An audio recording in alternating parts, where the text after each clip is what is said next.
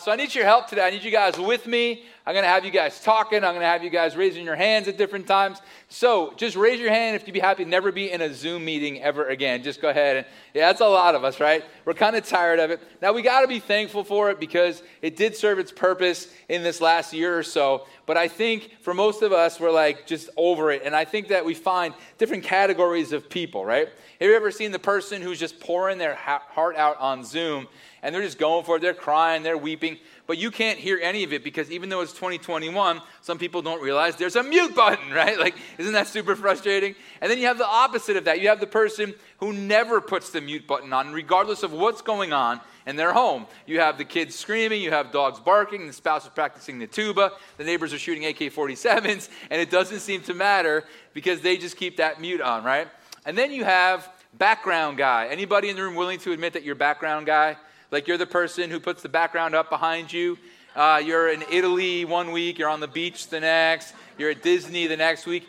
You're in your basement. We all know, okay? Just stop, all right? And then we have accidental background guy. Now, accidental background guy doesn't realize his kids were using Zoom before him, and so there's some ridiculous background up on the screen. Now, accidental background guy has a name. It's Doug Jansen. And this was the screen when I went on a really important Zoom meeting with some really important people, three of which I'd never met before, and they're all laughing at me. And accidental background guy doesn't realize how to take that down. So it takes about 5 minutes to get your child down to do it for you. And so we live in this Zoom age. And of course, it's because of all we've experienced in this last year, right?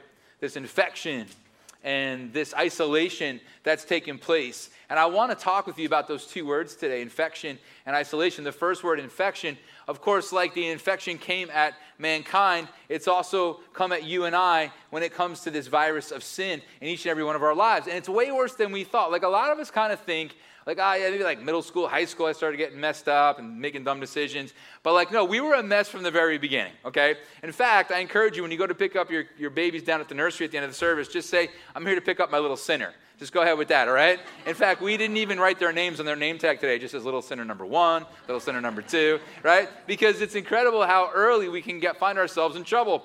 And when I was about 3 years old, my parents began to find me sneaking into the fridge and getting an entire stick of butter and eating it like an ice cream cone, okay? So that gives you a little background on, what, you don't do this? It's a little background on Doug, right? Now, I was told over and over again not to do this, and yet I would continue to do it. So right there at about 3 years old, you've got disobedience, deceit, and gluttony, right? All taking place right there. And so it's amazing how we start out kind of in trouble, right? We start out going, oh man, I'm maybe not a good person. And I kind of want to talk to you today. If you came in today and you feel like you're a good person, you've done a lot of good things in your life, and you kind of have saved yourself, well, then we need to talk to you about that because that's not the truth. But there's this other side of it too, where some of us might come in and saying, well, if God is in the business of saving, I don't think he wants anything to do with me because of all the bad I've done. So it's like these extremes. You know, the people who think that they can save themselves and the people who think they can't be saved. And so I want to talk with you about all that. Now, if you're a follower of Jesus, you're in here saying, well, what about me? Well, we're going to get to that because I want God to do something. I'm praying God will do something really special in all of our hearts today, whether we have known Jesus for a long time, and this is our 50th Easter service, or this is all brand new to us, or we're watching online. I just pray that God will do something very special today. I believe him for that, all right? And so I need you in on that with me. And so this infection comes, which leads to this isolation of mankind. And we have been isolated now from God. My wife, Kelly, did an amazing job a few weeks ago talking about the story of Lazarus and how, or I'm not Lazarus, I'm sorry, the leper. Both start with L's, you know? And so the leper who was isolated from his community, and Jesus comes and touches him. And I want to talk with you and I today about the isolation that we've all experienced when it comes to God. Like, we have no hope of getting near him. Like, if you picture getting to God like climbing a mountain and getting to the top of that mountain, like, you and I are falling down that mountain time and time again. We are never getting there on our own strength. And so, though we haven't been completely isolated, the whole Zoom thing, although I'm thankful for it, man, there's only so far you can get with it. There's only so deep you can go with it, right? The Zoom has limitations. You can't hug somebody through Zoom. You can't grab somebody's hand through Zoom. You can't do humor as well through Zoom because the timing's off, the rhythm's off, right? And it just gets a little weird. You can't quite show compassion and empathy. You can't get into as deep discussion because everyone's kind of leaning back. Like, am I supposed to talk now? Am I not supposed to? And there's these limitations that come with it. But I love that Jesus, right? When he looks at the isolation of mankind, he doesn't let that stop him. When he looks at the infection of mankind, he decides, I'm not going to play it safe. I'm going to bust through the isolation. I'm going to bust through the infection. And I'm going to come and do for them what they can't do for themselves. Amen? And that's what we're talking about here today on Easter. Because I'm not making a political statement like, oh, we shouldn't, you know, we should be like Jesus and not play it safe and not wear masks and all that kind of stuff. Well, you guys know what happened to me. Right? You know how severely sick and ill and close to death I was from this virus. And so I say, well, let's be smart, right? But I love that Jesus, when faced with isolation and infection, he went all in and didn't play it safe and came for you and came for me. Now, if you're a follower of Jesus, let me talk to you for a minute because I think, again, for some of you, this is your 50th, 60th Easter. It's how long you've lived by now, right? Some of you guys are like, I'm only 10 in. I already know the plot, Doug. Like, I don't think you're changing the plot on us. If you do, there's a problem, okay? So I think today, some of you might just go, oh, it's another Easter service. What am I going to get out of this? If you're a follower of Jesus, I'm crazy enough to believe today that he might just draw us closer to him today. And I pray he's going to do it in two ways. The first way, I pray he's going to walk us deeper into his forgiveness. Because here's what's true of a lot of us. We know in our minds, we know theologically that we're forgiven, that God has done something unbelievable to forgive our sin. But I would say it's a very different thing to walk in that forgiveness, right? To not wake up in the middle of the night sweating, thinking about that thing you did, but instead going, wait, I've been forgiven, right? To not be driving and just kind of like, you know, when your mind just begins to go places and you begin to go to that horrible failure, that moment in time, that week in time, that month where you turned your back on God, pre-Christian, man, the stuff you did and all this stuff. And suddenly the next thing you know, you're just going, man, how could this God even want me? And here's the thing. Though Jesus broke through the isolation and came for us, we self-isolate. And we begin to push back at him. And so I pray that God will walk us deeper into our forgiveness here today. And secondly, I pray that he will just get this whole awe thing going on in our heart, this whole awe of who he is and what he's done, and it'll be at a whole different level than what we've ever known before. I'm telling you right now, with me having almost died several times in the last few months, gone through all that I went through, the idea of Jesus saving me means so much more to me. And I'm going to talk about why that is as we go a little bit deeper here today. If you're not a follower of Jesus, did you come in thinking you were okay? Or did you come in thinking you were too far infected? Because neither's true. We need a Savior, and yes, he loves you. You need a Savior, and yes, he came for you. And so we're going to look at two places in the Bible here today. Again, for the followers of Jesus, let's go deeper into his forgiveness. Let's become more in awe of what he's done for us and this, what this salvation is. I hope to say a few things that maybe you've never heard before and or you don't think about much, and it'll just bring you a little bit closer to who God wants you to be. It'll show you a little bit more about what he feels for you. Do you know God feels for you? There are emotions in his heart towards you. And I want us to talk about that a little bit today. And then again, if you're not a follower of Jesus, you need him and he wants you. You need him and he wants you. So we're going to look at 1 Timothy 1 to start. Timothy was a young leader. He was a ministry leader. He was getting trained up to be a pastor. And Paul wrote some amazing things to him about his own life. And if you aren't sure about all this Jesus Christianity stuff and you're here checking it out, thank you for coming. And maybe you're thinking, I don't know, man, it seems like religious people are always trying to make themselves look good, you know? They're always saying things about themselves to make them look holy. Well, Paul does the exact opposite of that in this part of the scripture we're going to see here. He goes right in and talks about the little sinner he was. He goes right in and talks about how much he needed saving and rescuing. And so in 1 Timothy 1:13, it says, even though I was once, and he lists three things, a blasphemer and a persecutor and a violent man. Let's just stop right there. Paul goes, here's who I am. In case you're wondering who you are, I don't know who you are. Timothy, here's who I am. Here's the things I've done. I was a blasphemer. I mocked God. I blasphemed God. I did things that would make God ashamed of me naturally. I was a persecutor, which means I was okay and even dragging off, Paul describes himself in other portions of Scripture, Christians to their death, right? And I was a violent man toward these followers of Jesus. So here is the deal. If you took all of our sin here in the room, and you took everybody watching online, and we just somehow had access to it in this digital age that we lived, and we started putting it up on the screen, what each of us have done, right? In fact, we're going to do that, starting with you. No, I'm just kidding. Why do we have trouble retaining visitors here at Living Word? Maybe it's that whole sin on the screen part of the service. We should do away with that. I don't know. But imagine we could do that. Here is my guarantee to you. There's not one person's sin that will come up on that screen that's at the same level as Paul's. I guarantee no one in this room or watching online could say, I have blasphemed God, and I've persecuted Christians by dragging them off to their death and okaying their death, and I've been violent toward Christians. I just don't think that's happening here in 2021 in our Easter service. And so if you're here today saying, well, I must be worse than Paul, I don't think so. I think Paul's got an edge on us. I think Paul's done some pretty horrible things, and so if you're here counting yourself out, you need to keep reading because it's going to continue on. And Paul, this is kind of Paul's point here. You see, what he says next is, I was shown mercy because I acted in ignorance and unbelief. So that's some of us. We showed up today thinking, I'm pretty good before God. Paul would have just thought the same thing. I'm in good standing with God, and I've kept the laws I know to keep, and I've done the things I know to do. And maybe that's some of us here today, but I love that Paul says, but I've been shown mercy because here's the thing. I need you to hear this loud and clear today. You don't need to become good. You need to be cured. Right? I was sitting in a hospital bed, I couldn't breathe, and I was close to death. I didn't need to become good. I needed to be cured. I needed to be whole. I needed to be saved. I needed to be rescued. It wasn't just about me improving a little bit. No, I needed to absolutely be lifted out of the death that I was near. And that's what you and I need as well. And last week as I began to tell my story, I'm kind of taking a little break today. I'll hit it little spots here and there, but I wanted to really focus on Easter this morning.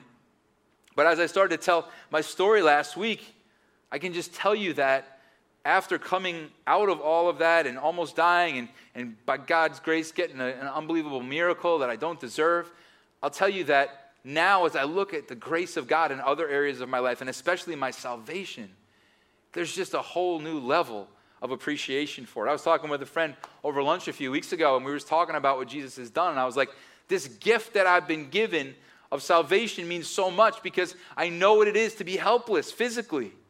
I know what it is to sit there, and I'm a pretty resourceful guy. I'm a pretty stubborn guy, and if someone says, let's do this, I'm going to find out a way to do it, man. We're going to go on YouTube and watch every how-to. We're going to talk to experts. We're going to figure, we can make this happen, and there I was in that bed, helpless to make anything happen.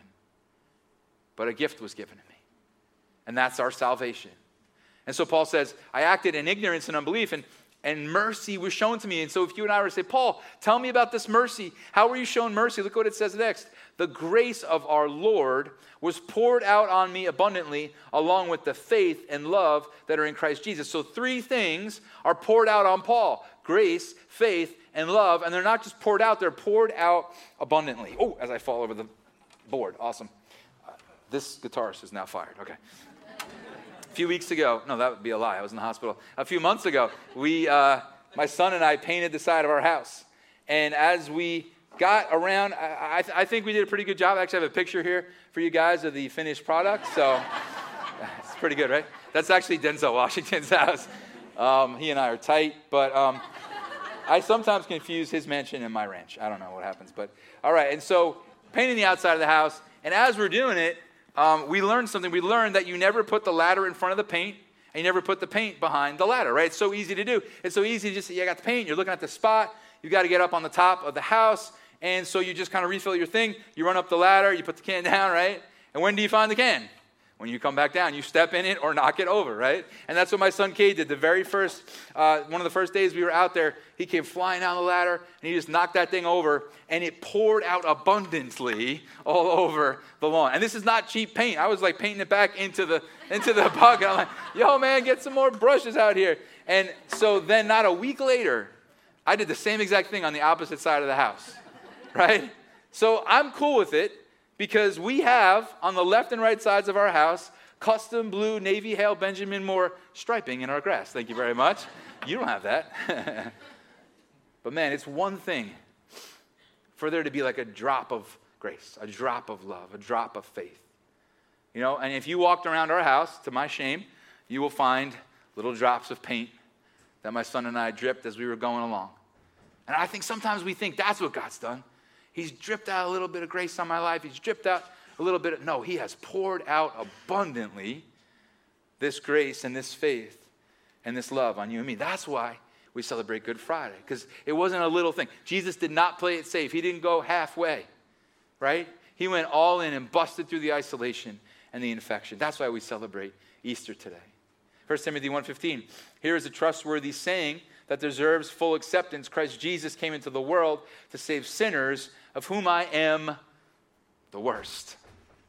The worst. Paul says, I'm the worst. Timothy, just so you know, in case you were wondering a little bit about me and my backstory, I'm the worst sinner out there. Now, this is the guy that changed the world. Like, outside of Jesus, Paul's probably number 2 and influential. And the reason why you and I are here today, seeking Jesus. He got that word out, man. He built churches. He planted churches. He shepherded churches. We're going to talk in a few weeks, all the things that happened to him. But I'll tell you what, Paul starts out going, I so needed help. I was dead. I needed rescuing. And Jesus entered it into the hot spot of my virus, and he did the impossible for me. Even the most infected and the most isolated. Jesus came into the world to save sinners, of whom I am the most. Can I ask you a question? Have you ever felt like the worst sinner? Like the worst, like you're just beating yourself up for the things that you've done. And you know, I think, as I joked a few minutes ago about putting our sin up on the screen, probably everybody in the room knew I couldn't do it, but maybe thought like, oh no, if this joker somehow figured out how to pull this off, I just pray that those 2 or 3 won't be up there, right? Like, all right, Doug, if you got to put something up there, let's go summer of 99, all right? But not summer 2005, because that was really bad, right? Like, don't put those 2 or 3 up there. And those are the 2 or 3 that we just aren't convinced we're forgiven of. Theologically, maybe, but yet we don't act like it.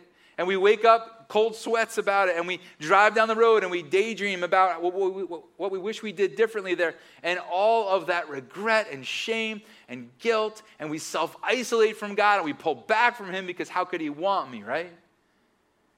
And that is what we sometimes have to come to terms with when it comes to our relationship with God, that there were not drips of grace. There were not drips of faith and love poured out. There was a grace and a faith and a love poured out abundantly on you and me. So yes, the partying, forgiven. Yes, the drug use, forgiven. Yes, the alcoholism, forgiven. Yes, the impurity, the deep, deep, deep years of impurity, the hate and anger in our hearts that we held on to, the vengeance we tried to take on somebody, like, Forgiven, the worst of it all. Guys, listen to me. Jesus came to forgive your worst.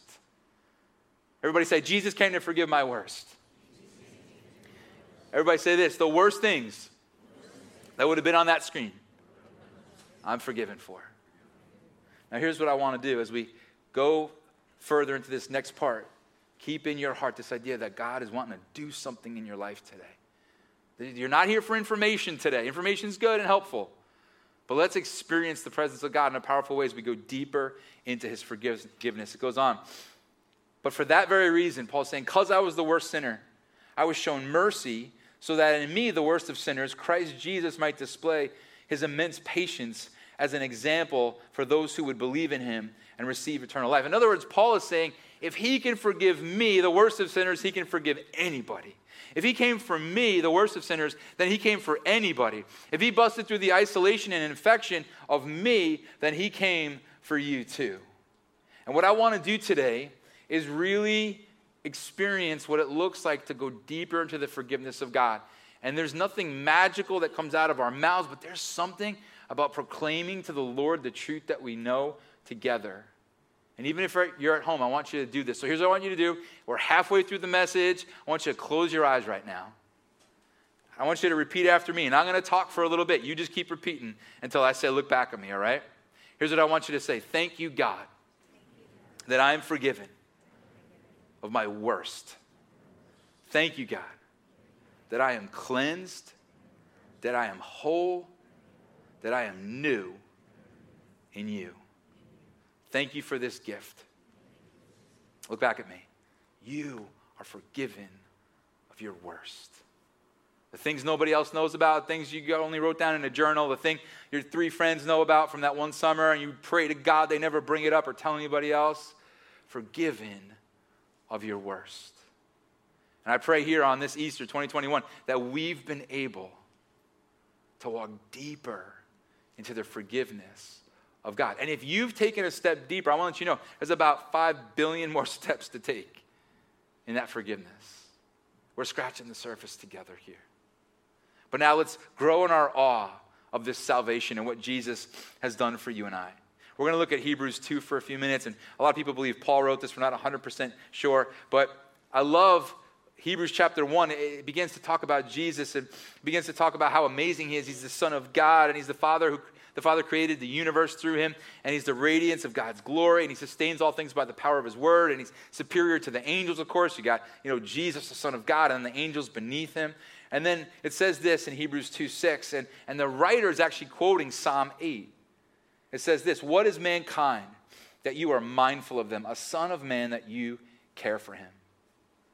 I love that because the writers of Hebrews 2 and Psalm 8 are like, just marveling at this, saying, wait, how can this be that God loves me? Like, who am I? Who am I? And I think, guys, that's the attitude we have to take today, not in a self-derogatory way, not in a beating ourselves up way, in just a truthful, like, God, who am I that you would love me? Who am I that you would have done all of this for me? And this is what leads us to awe, right? Like, when you think you deserve something, there's no awe. But when you know what you and I deserve, and suddenly we've been treated in a completely different way, that's when awe grows, right? Think about like sports, think about music, think about bands, think about artists, think about authors. And the ones that draw us out and draw praise out of us, they're the ones who are separated from us by a good bit, right? Like if a baseball player can do what I can do, I'm not in awe. If a musician can do what I can do, I'm like, cool, I can do that too, right? But man, when somebody gets out there and they crush a ball 450 feet, I think I have 449 was my furthest, right? When somebody could take out a guitar and just, right, like just go, right? I thought that was a pretty good impression of a guitarist. Like that's when awe comes out, when there's this distance. And see, that's what we have to get around today, is that there's this distance between us and God. He's so far above, and he's doing things that so blow our mind.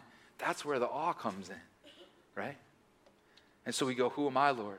He says, verse 7, you made them a little lower than the angels. That's you and I. Jesus creates, and there's the angels, and then there's us. So we're like, we're not even like right under them, There's what? There's distance. And he goes on, you crown them with glory and honor and put everything under their feet. Think about that for a minute. You are not just forgiven of your worst, you are crowned with glory and honor. Now here's what I know about you. I know that you and I didn't wake up just instantly thinking about that today, right? You didn't walk downstairs and see your spouse or your kids or your parents or your roommate scooping some fruity pebbles into their mouth. They're like, what's up? Happy Easter. You're like, just living large, crowned with glory and honor, right? Like that's not how you and I woke up today. Those weren't the first words out of our mouth, right? But that's exactly how Jesus feels about you. And that's how he treats this isolated and infected world. It goes on, in putting everything under them. This passage is really confusing, so we're going to work through it. God left nothing that is not subject to them. Yet at present, we do not see everything subject to them, but we do see Jesus. What is it saying? So God loves you and I, right? And gives us all these things, makes them subject to us, right? But the funny thing is, it's going to take all of eternity to understand what's been given to us. So we don't see all that yet, right? Like what God's going to do, what he's going to continue to show us as we walk with him in heaven in eternity. Man, he's going to keep on just showing us new stuff. And here's what I've done for you, and this is yours, and this is under you, and here's another gift. And maybe you didn't realize, but this is all part of what I did for you. And he's been going on and on and on. But what I love is, it says we don't see all that, but we do see what? But we do see Jesus. Or we may not get every little aspect of our relationship with God. And I had a great conversation with somebody this week about heaven. And what about this? And what about that?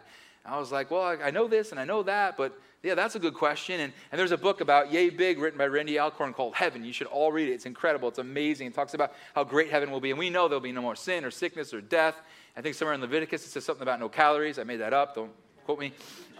But we know we will celebrate and worship, and we will live, and we will laugh, and we will remember, and we'll be reunited with loved ones, and it is going to be amazing. But there's so much that we may not understand yet, but we do know this.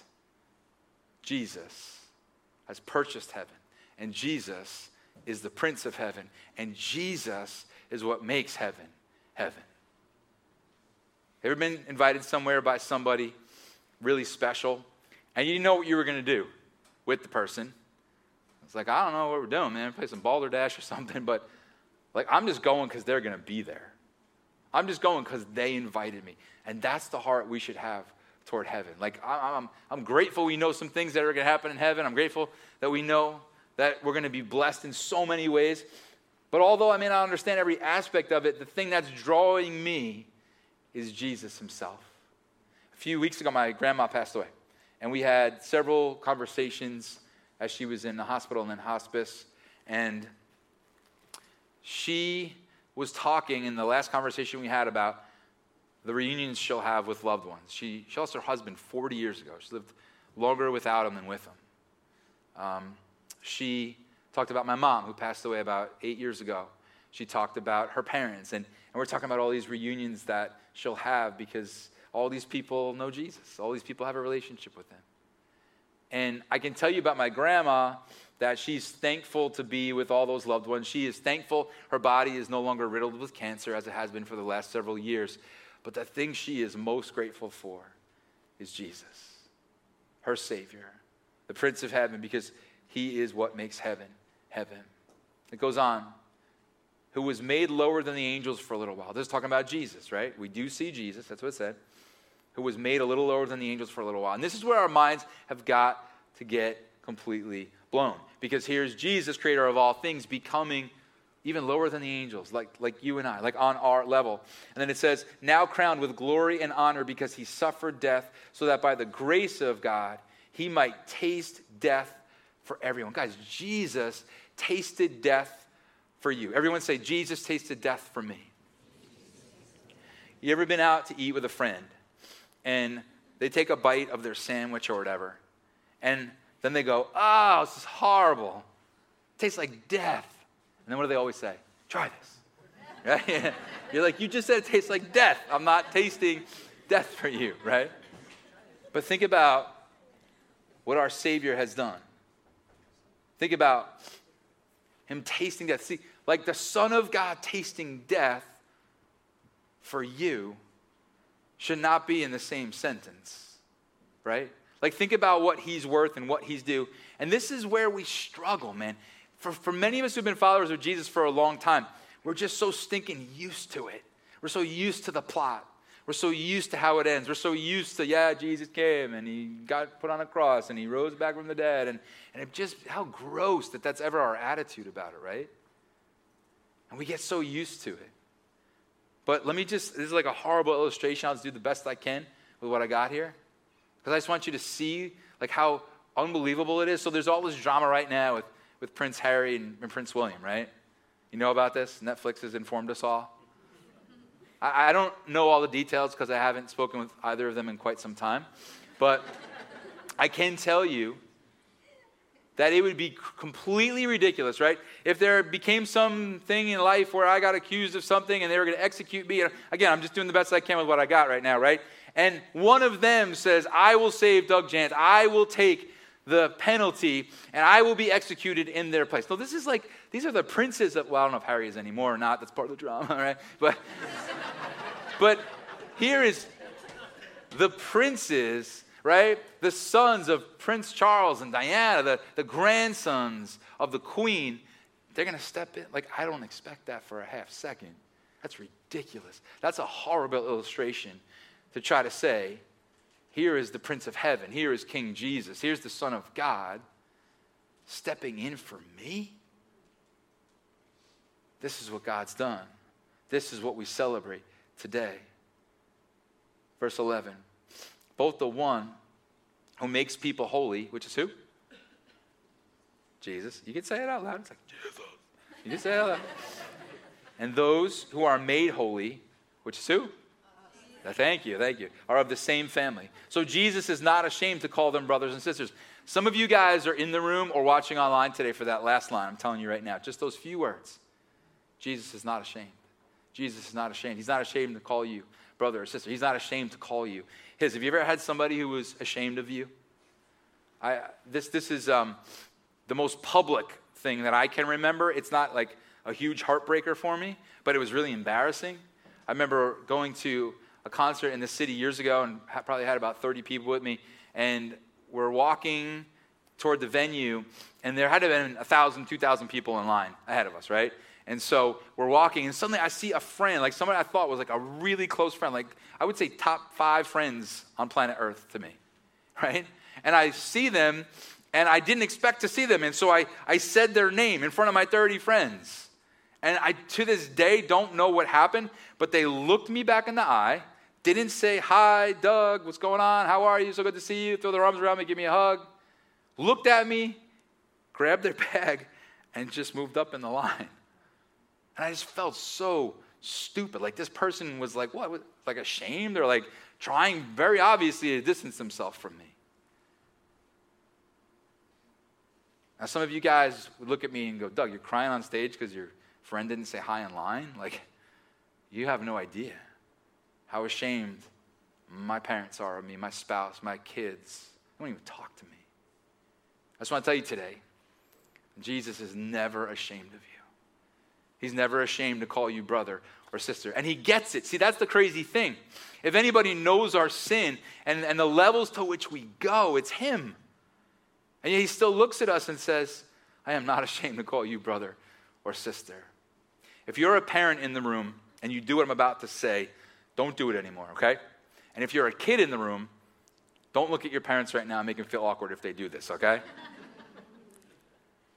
So I have some friends who have told me that their parents, when the parents get disappointed in the kids, look at them and say, I love you, I just don't like you very much right now, okay? I just want to say, if you're a parent, don't say that anymore. And if you're a person, know that God never says that about you. He loves you and likes you always. And he gets it. Like I said, he is real about where you are in life. And like last week, he wants to empower us, right? Like we looked at that last week. He wants to say, okay, here's where you are, and here's what I see. Here's your potential. Here's what I could do if you would surrender and just breathe my life in. So he's real about it. But every step of the way, he's rooting you on in him. That's what Jesus has done for you and me. Verse 14, since the children have flesh and blood, since you and I have flesh and blood, Jesus too shared in our humanity so that by his death he might break the power of him who holds the power of death, that is the devil, and free those who all their lives were held in slavery by their fear of death. This is what Jesus has done for me. Everybody say this, the power of death has been broken off of me. So I told you that my grandma passed away recently. And as I talked with her in those last conversations, one thing was very clear. There was not an ounce of fear of death in her.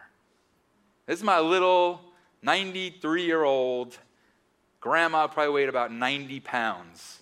I wouldn't mess with her though. But just this sweet lady staring down the face of death, gone. Like literally said to me, Doug, do not feel bad for me. I'm going to heaven. It was a little weird even. Like as I would talk with her at times, it was like, Grandma, are you going to Disney or heaven? Like she was like excited. She's gonna see I'm gonna see my daughter, my husband, I'm gonna see Jesus. You know, like just this like anticipation, zero fear in my little grandma. Why? Because Jesus has broken the power of death and the fear of the power of death. Are you growing in your awe of salvation today? Like, please don't let this just be another Easter service. For the love of it all, we got to get closer to God today. We got to grow in our love for him. You're not here today to get information. Information's helpful, like I said earlier, but you are here to experience more of his grace. This is the last part of Hebrews we're going to look at here. Verse 16. For surely it is not angels he helps. In other words, Jesus didn't die for the angels, but Abraham's descendants, you and me. For this reason, he had to be made like them, fully human in every way, in order that he might become a merciful and faithful high priest in service to God, and that he might make atonement for the sins of the people. And this verse 18 is what we're really going to focus on. Because he himself suffered when he was tempted, he's able to help those who are being tempted. You have a Savior who understands you. This is so big to me. This is so big to me. You see, if God were powerful, which he is, but he wasn't also able to look me in the eyes and say, I get what you're going through, I don't know how many of us would be following him. If God was loving, if God was able to conquer death somehow, as he did, but he wasn't able to look you and me in the face when we are at our saddest, our most broken, our most painful, and say, I have been there, I just don't know how many of us would find that all too appealing. But here is Jesus, who came and he gets it. Every single circumstance you're in, he understands it and can look you back in your eyes and say, I know what you're feeling. I know what you're feeling. I've been there. I've experienced it. It took that to get you to be mine. I ran through the isolation and infection, and that was part of it, was feeling what you feel. And so when I was in the hospital, and I come off that vent, and I'm praising God for this miracle, hardly had a voice at first, raspy, just talking. I didn't know if I had a trach in me. I didn't know if I had my own vocal cords. I didn't know if I had my, I just didn't know at that point, what did they do? But I'm just thankful. And a week later goes by, and I'm talking with doctors, how can I get out of here, and when can I get home? And they find blood clots, and then a lung collapses, and they got to put tubes all over me, and I'm in there weeks and weeks more, and you think I wasn't at times going, God, what is going on here? This is not how I envisioned this. I thought it was miracle and out, man. And it was delay and delay and fear and times where I would go, I hope I'm still getting out. And it was only one thing that ever softened my heart, and it was Jesus. It was him looking me back in the face going, Doug, I know what you feel, man. My body hurt too. When they beat me, whipped me, put me on a cross, I know disappointment. I know what it's like to feel separated from your heavenly Father. And Doug, you don't even know what that's like. And Jesus was the only thing that would pull me back and keep my heart soft so that I could do the things he called me to do in there and have some purpose and have some calling, which we're going to talk about next week, while I was in there, and make an impact on somebody. And so wherever you find yourself, are you grieving? Jesus has grieved. Are you hurting physically? Jesus has hurt physically way more than all of us put together. Are you feeling abandoned by the Father? He was abandoned by the Father. Are you feeling like you just can't take another moment without kind of falling apart and weeping? He has wept. And he has wept to the point in sweat drops of blood in agony.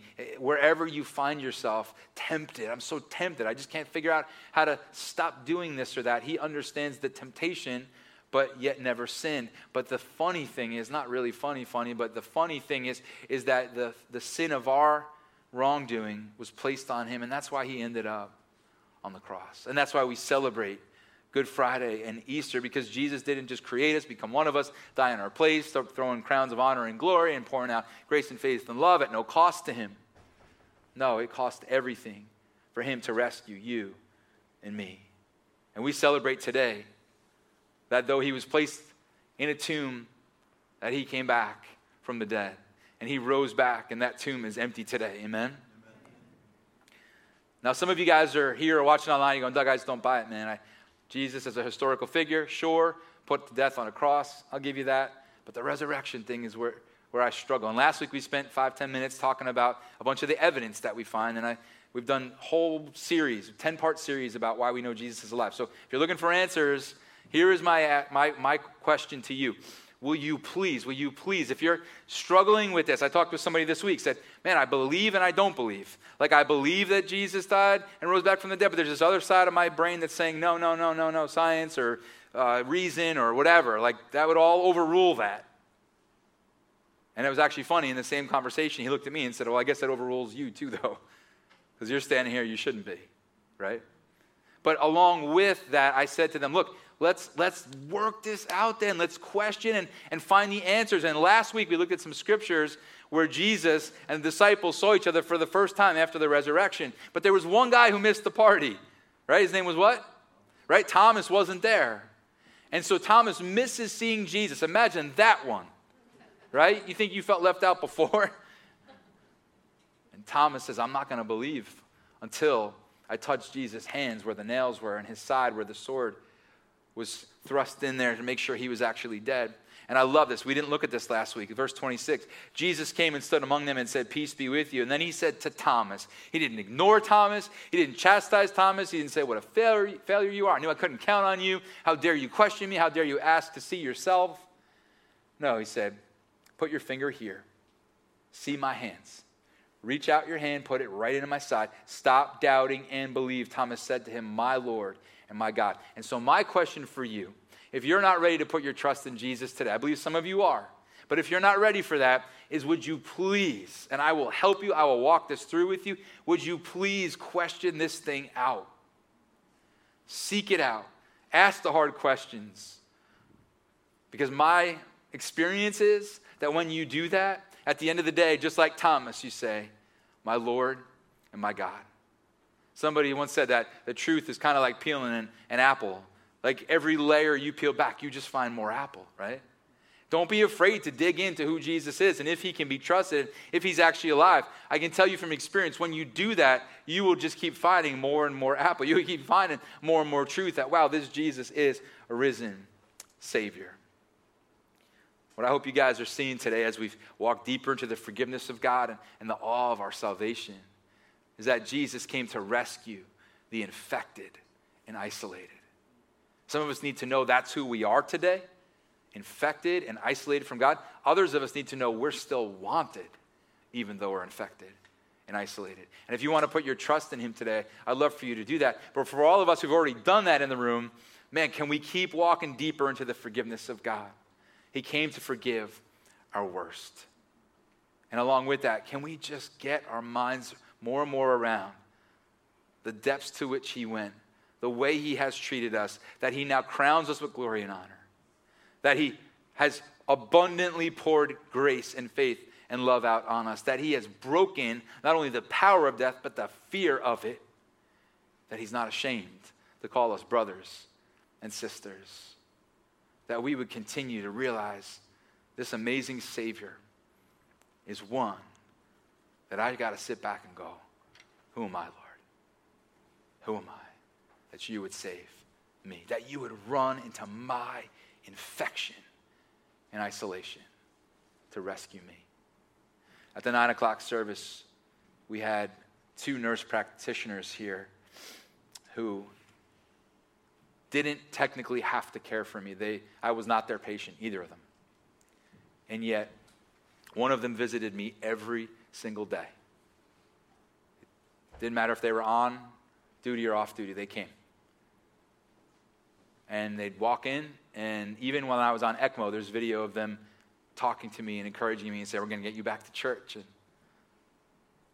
every single day came into my isolation, into my infection. I can't remember if it was this service or the one before, but if I said this, Kelly, just nod or throw something at me. But they had to, because of a sign on my wall, did I say this in this one?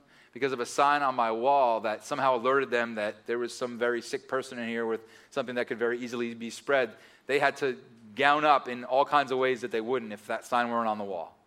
And so through my entire stay, even in rehab, all the way out until February 12th, I had people that would come. And if I wanted anything, like, oh, hey, I need a urinal or I need a couple ice chips because I can't eat anything else, but it tastes like steak because I haven't eaten anything in a week and a half, and thank you for the ice chips, and I should breathe. Okay, so as they would come in, they would wear masks and all the normal stuff, but like extra gowns of protection just to remind everybody that this is a serious situation.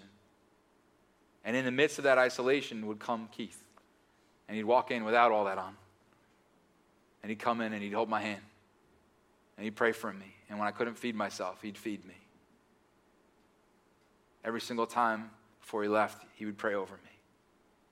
And along with him was April, who would come in, and she would encourage me, and she would remind me what God had already done, and she would go and fight with the doctors and say, you better take care of this guy. Doctors would come in going, are you famous or something? Like, this lady, April, out here is like, nah, man, I'm just grateful for April. And they busted into my isolation and didn't play it safe and reached over and grabbed my infected hand and bring life. And that's what Jesus wants to do for you. For many of us, that's what he's done for us. That's why we can't let it get old. If you're a follower of Jesus, walk into his forgiveness deeper, deeper, deeper. And let your mind be that much more full of awe. And if you are not a follower of Jesus, I'd love for you to pray with me now, because Jesus came to rescue the infected and isolated. Let's pray. God, we are so in awe of what you have done for us. We're so thankful, Lord, that you have come and that you've not played it safe. And Lord, on this Easter, we ask that you will do something so deep in our hearts. God, keep taking us deeper in your forgiveness. And Lord, you're just the awe of who you are in this salvation. If you're not a follower of Jesus and you want to pray, you can pray with me right now. You can say something like this: Jesus, thank you so much that you've given me the gift of life. I put my trust in you. I ask you to forgive me for my sin. I ask you to show me who you are. Like Thomas, let me see you. Let me see what you can do in my life. Let me see that you're there. Thank you that you busted into my isolation and infection. Thank you that you're not ashamed to call me yours. Thank you that you put a crown of glory and honor on my head. Thank you that you pour mercy out on my life, that you pour out faith and gift and grace and love. Thank you that you've broken the power of death. In your name I pray.